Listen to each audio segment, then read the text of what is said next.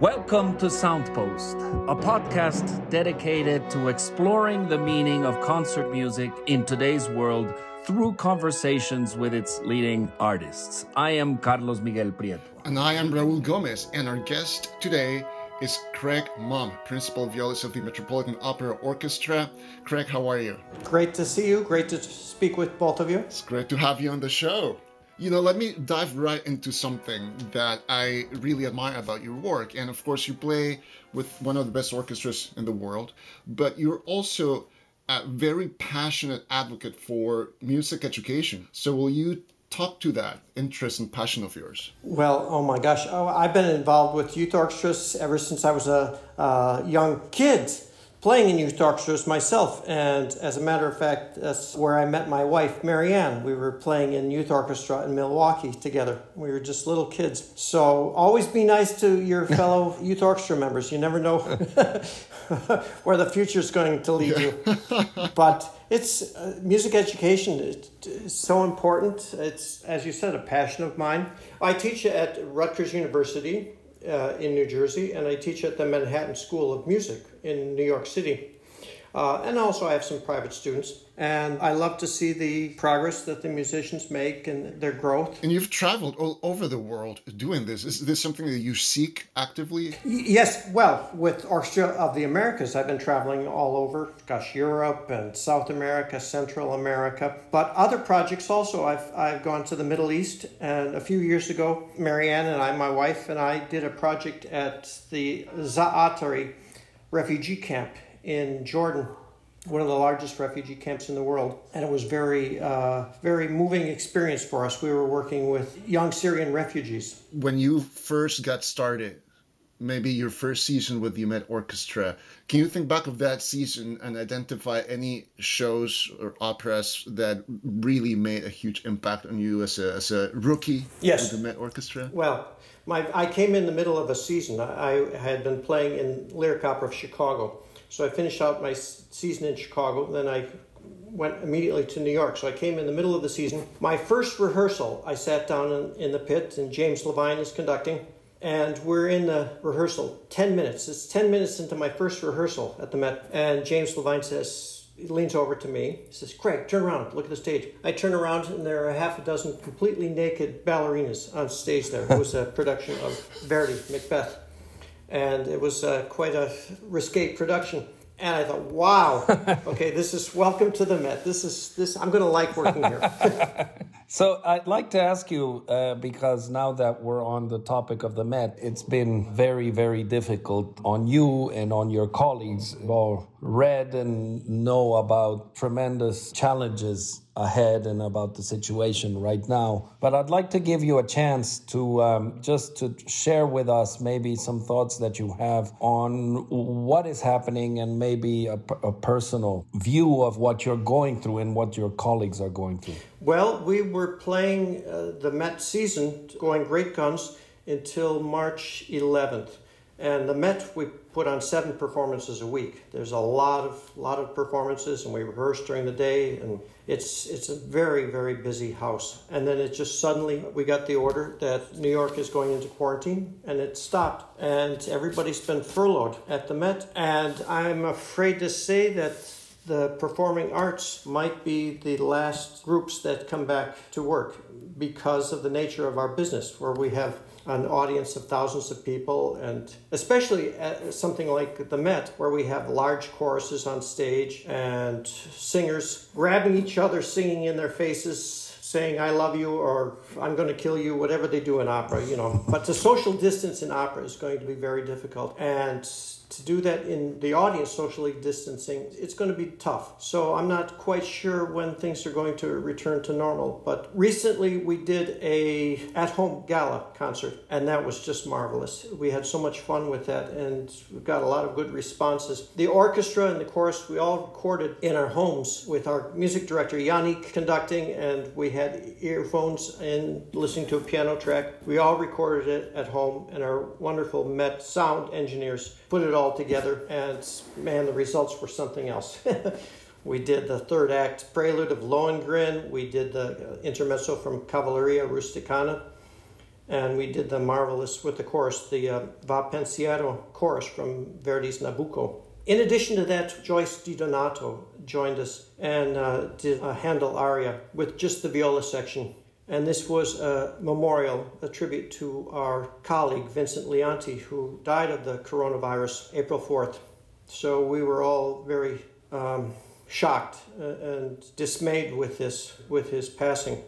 But Joyce joined us and we had a wonderful concert. Yeah, that was really beautiful. I agree. Thank you. If anybody goes uh, online and if you Google Poker Metropolitan Opera Orchestra, you're going to find this amazing photo of you guys playing poker backstage. So, how, how did that get started? Well, it's fun to, to get to know other cultures. I mean, when we're sitting in the orchestra playing, we all speak the same language. It's, it's music. It doesn't matter if we're from China or Kansas, uh, we're doing the same thing and we understand the same language. Backstage, we have a marvelous poker game going on during our intermissions. Who are the legendary uh, Met Opera poker players? I mean, there, there must be some kind of Hall of Fame, uh, even if not like uh, in the uh, on the walls there. But oh well, that's been going on for over hundred years. That game, it's the Met used to tour every year uh, by train and there was always a, a, a, smoking car, a poker car, but it was a tradition that's been going on for probably 130 years. And we just, our intermissions are usually long at the Met because there's scene changes and costume changes. So we, we have a fair amount of time. So when, the, when first act is done, we run to the poker table and start dealing. and we've had Luciano Pavarotti used to, used to play poker with us uh, many singers, uh, uh, dancers, you name it. We've we've had a lot of people come in and join in our game. Some sometimes the, uh, a conductor come by and, and kibitz, but uh, they haven't joined our game yet. But I'm I'm waiting. That would be nice. we, we all thought that like if when whenever you played Wagner in intermissions, you you would all read Nietzsche or you know something very uh, deeply philosophical? Well seven card stud is deeply philosophical. Texas hold'em this uh, yeah, it's a very deep game. Uh, keep it exciting. I have to say i, I do a pretty well in that game. We have uh, not too many string players are playing poker. It's most, mostly the brass section trombone and trumpet and, and uh, french horn. And what when somebody new wants to join, like, how, can anybody just go and play? How does that work? Oh yes, yeah. We we tell them that they're welcome to join, and uh, the lessons aren't exactly free. let's put it that way. You know, I have to share with you a funny, funny story about my first experience with a Met, because I studied electrical engineering. I don't know if you know this, but I studied at, at Princeton, which is uh, south of New York, you know where, where it is. It's be, between New York and Philadelphia, and it has a train that joins New York. And I started going to Met performances as often as I could. And I had one big problem, which was that sometimes the performance would be too long and I could not take a train back. And I had nowhere to stay in, in New York City. So that was the reason why I bought myself a car. And the only car I could find that I could afford was a red Ford Pinto. Do you remember these cars? they were famous because they exploded or something. Oh my gosh. I'm, I'm glad you survived it. You know, thank God nothing happened to me. But this red Ford Pinto, I bought for $425. It actually worked very well but it had a hole so I could always see the New Jersey Turnpike from where I was driving. Okay, so th- this is very kind of scary. But what I would do is I would leave and go. At the time, there used to be $5 seats that were not seats, that were in the back of the house. Yes, that's exactly right. Standing room. And I would park 8th, 9th, or 10th Avenue and barely make it to, to the performance and then leave and come back sometimes at 1 or 2 a.m. And that's how I heard for the first time most of the Mozart operas, some Wagner, and some other works that really were great experiences for me. The Met, in my mind, is connected to a red Ford Pinto. Wonderful. I also shared with Javier Gándara an anecdote because I, I go to New York City quite a lot on these nocturnal flights or very weird times, uh, red eyes, etc. About this gentleman who was sitting right next to me and who took a flight, one of the flights that leave at 2 a.m. in the morning, get to New York City like at 7 a.m. And this gentleman, who was quite humble, had saved during a whole year in order to go hear one of your performances. And that was Götterdämmerung. How do you call that opera in English? Oh, Twilight, Twilight of the Gods. Twilight of the Gods by Wagner, which he was so excited about. And I said to him, Well, you chose a good one because I think you chose the longest. Yes. and so you're going to get a good performance. And his plan, which he made real, was to take a flight in the morning very early, go to the performance, and then take the red eye back Wow. at 2 a.m. And that that is something that is important for our audience to know. Opera, concerts, symphonies are not things that are either incomprehensible or too expensive or for the few lucky ones. They are for truly everyone. When I go to a, to a Met performance, I am amazed at the social component of the audience and how international it is, how varied it is. So we have to support these institutions because you, the, the Met, is like Orchestra of the Americas. It is a super inclusive organization, an organization that plays all kind of repertoire for all kind of people. Thank you. I, uh, I'd like to add to that. People imagine that our opera goers arrive to the to the Met in limousines.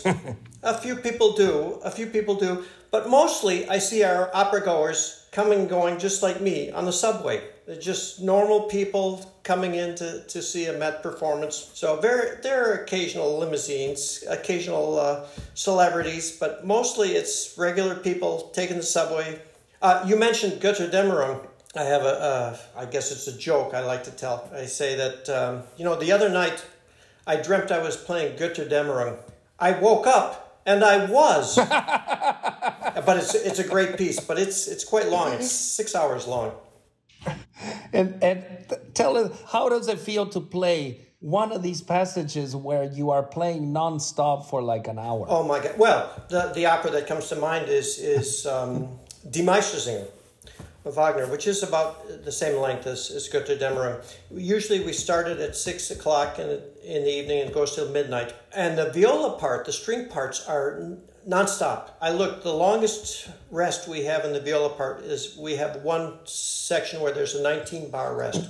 Other than that, we're playing the entire time for six hours. And this is the importance of being well balanced and uh, being comfortable with your instrument.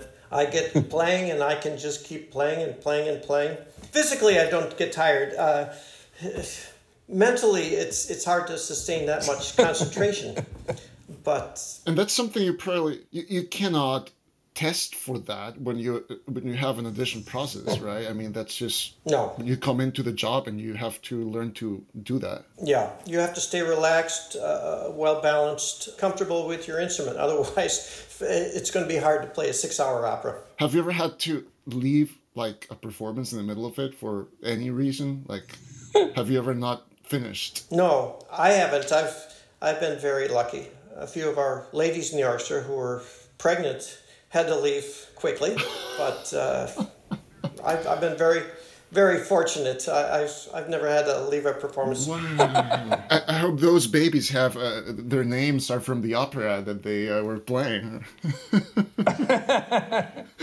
Sieglinde. Oh my gosh! But seriously, are there musicians who have named their babies any of the amazingly odd names that happen in opera? Uh, off the top of my head, I can't think of it, but there there are quite a few names that you could choose from.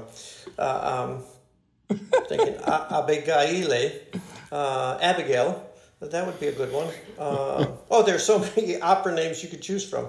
Yeah, but I mean, are there any like uh, Siegfried or uh, Brunilde or any like that? Not, not in my orchestra, fortunately. No, but I'm sure they're out there. You know, I, I just imagine naming your son or daughter one of these operatic names and at some point they're going to ask you why. Why are you named nemorino or uh, Sieglinde yeah. Yeah well let's hope that it's a a hero in the opera not a, a villain or, or something yeah. like that. And you know one question. I think i've already told you that i've had the honor of doing galas in mexico with the orquesta de mineria with some of the singers especially some of the singers from Mexico or from Latin America that have made uh, quite a big name for themselves. You know, just in the last couple of years, Nadine Sierra, Javier Camarena, people like that,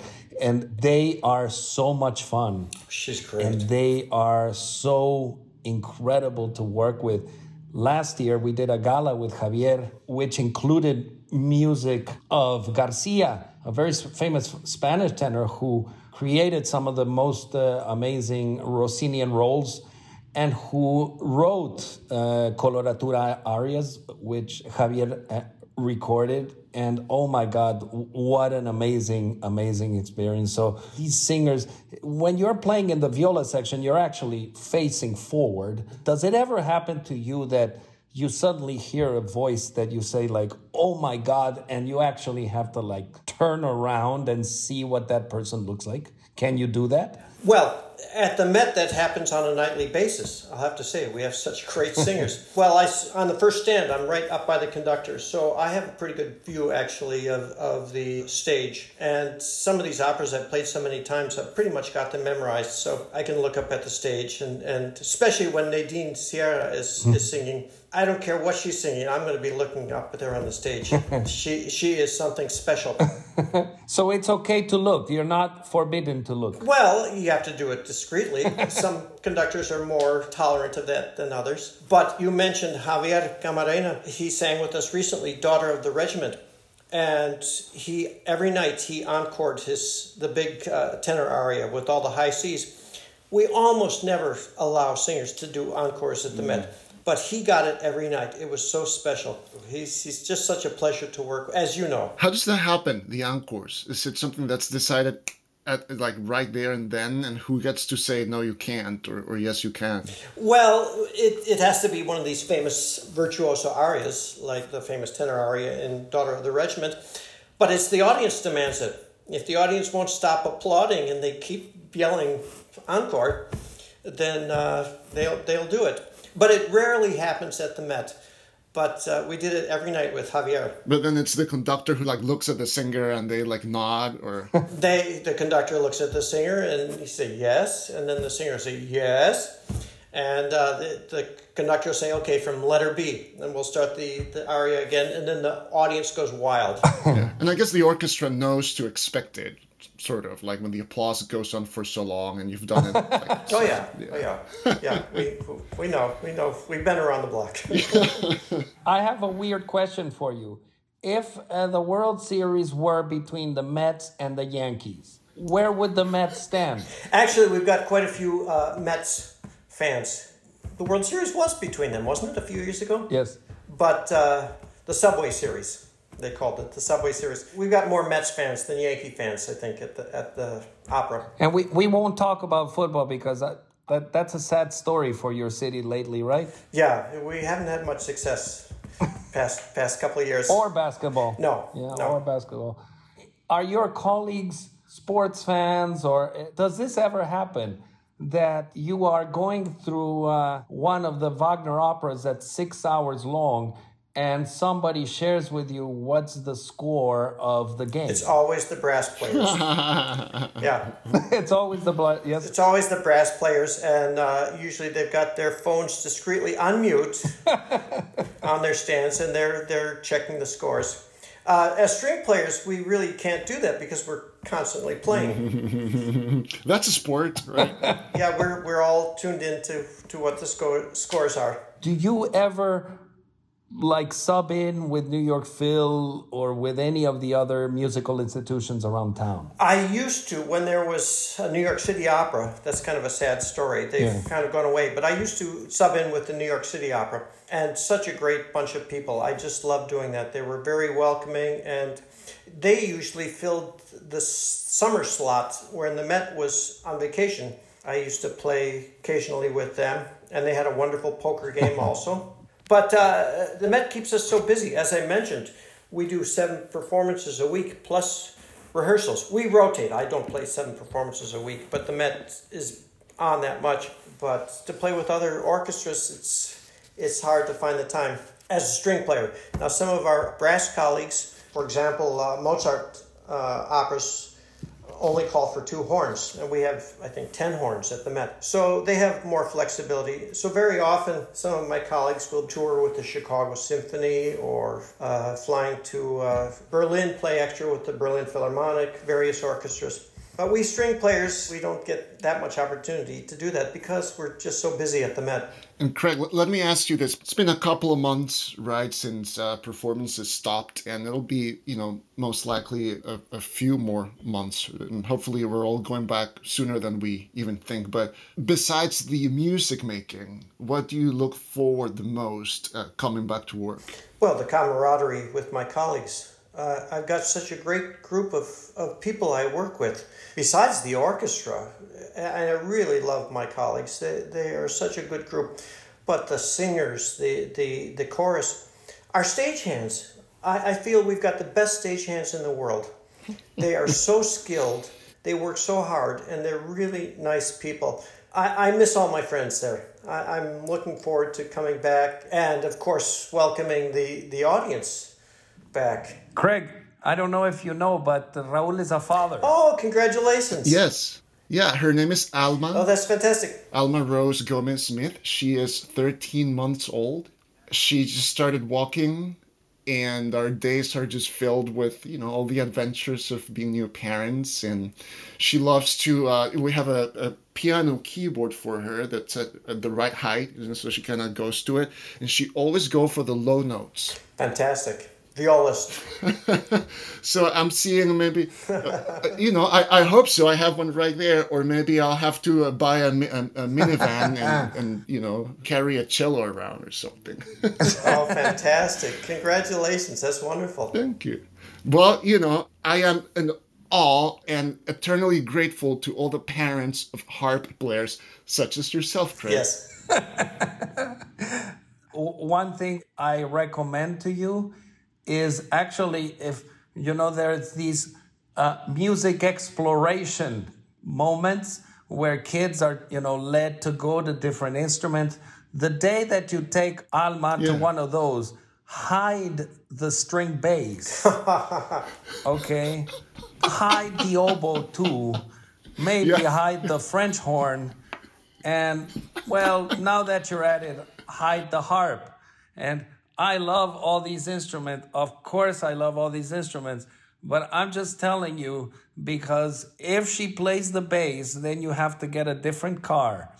If she plays the harp, then you have to have a different car too, and all kind of different things around it. And a harp. if she plays the oboe, we're not gonna go there about the reeds and all that. And if she plays a French horn, it's gonna take you a long, long, long time to enjoy anything she does. so I tell you, those four stay out. You can include viola, okay? I have it figured out. I'm going to stage my own instrument presentation. I'll just hire the the uh, people of the instruments that I want her to be exposed to, and then you know she'll have a, a more limited uh, uh, group of instruments to choose from. So see, I, I I've thought about this. I just insulted like half of the orchestras, so like I'm going to take back my words and say that whoever plays harp, bass, oboe, and horn have my double admiration because of the reasons that yes, I just yeah. stated. but for your daughter, and if you want to keep it simple, Actually, right next to me, I have two violins. If I had to have two harps, I would have had to completely do a different thought process to come here. Uh, how's your harpist daughter, uh, Craig? She's doing very well. She's she's teaching uh, at the University of North Carolina. Her orchestra, the Charlotte Symphony, she's principal harpist there. They aren't performing now, but she's doing online teaching. Uh, she's doing very well. I wanted to, to mention how she got started on the harp. she was singing in the children's chorus at the Metropolitan Opera, as both my kids did. Well, the, the children's chorus might go on for 10 minutes in the first act, and then they'll have two hours off, and they'll come in in the third act. So they, she had a lot of time to kill around backstage. Well, just like the harp players, they might play uh, uh, something two minutes in, in the beginning of the opera, and then they've got a couple hours off, and they come in for a big flourish at the end of the opera. As harpists are, they would be in the cafeteria knitting or reading books or chit chatting. So my daughter Andrea just hung out with the harp players, and she bonded with them, and they showed her the instruments, and that's how she became a harpist. She was indoctrinated. Yeah, she was. Yeah. I guess she liked the thought too of, of uh, coming to work, but sometimes you only have to play a few minutes and then you can relax the rest of the time. Unlike us, uh, uh, we string players. Craig, thank you so much for spending time with us. It's great talking to you. Oh, pleasure. Thank you so much, Raul. Thank you, Carlos Miguel. This has been Soundpost. I'm Carlos Miguel Prieto. And I'm Raul Gomez. Talk to you soon.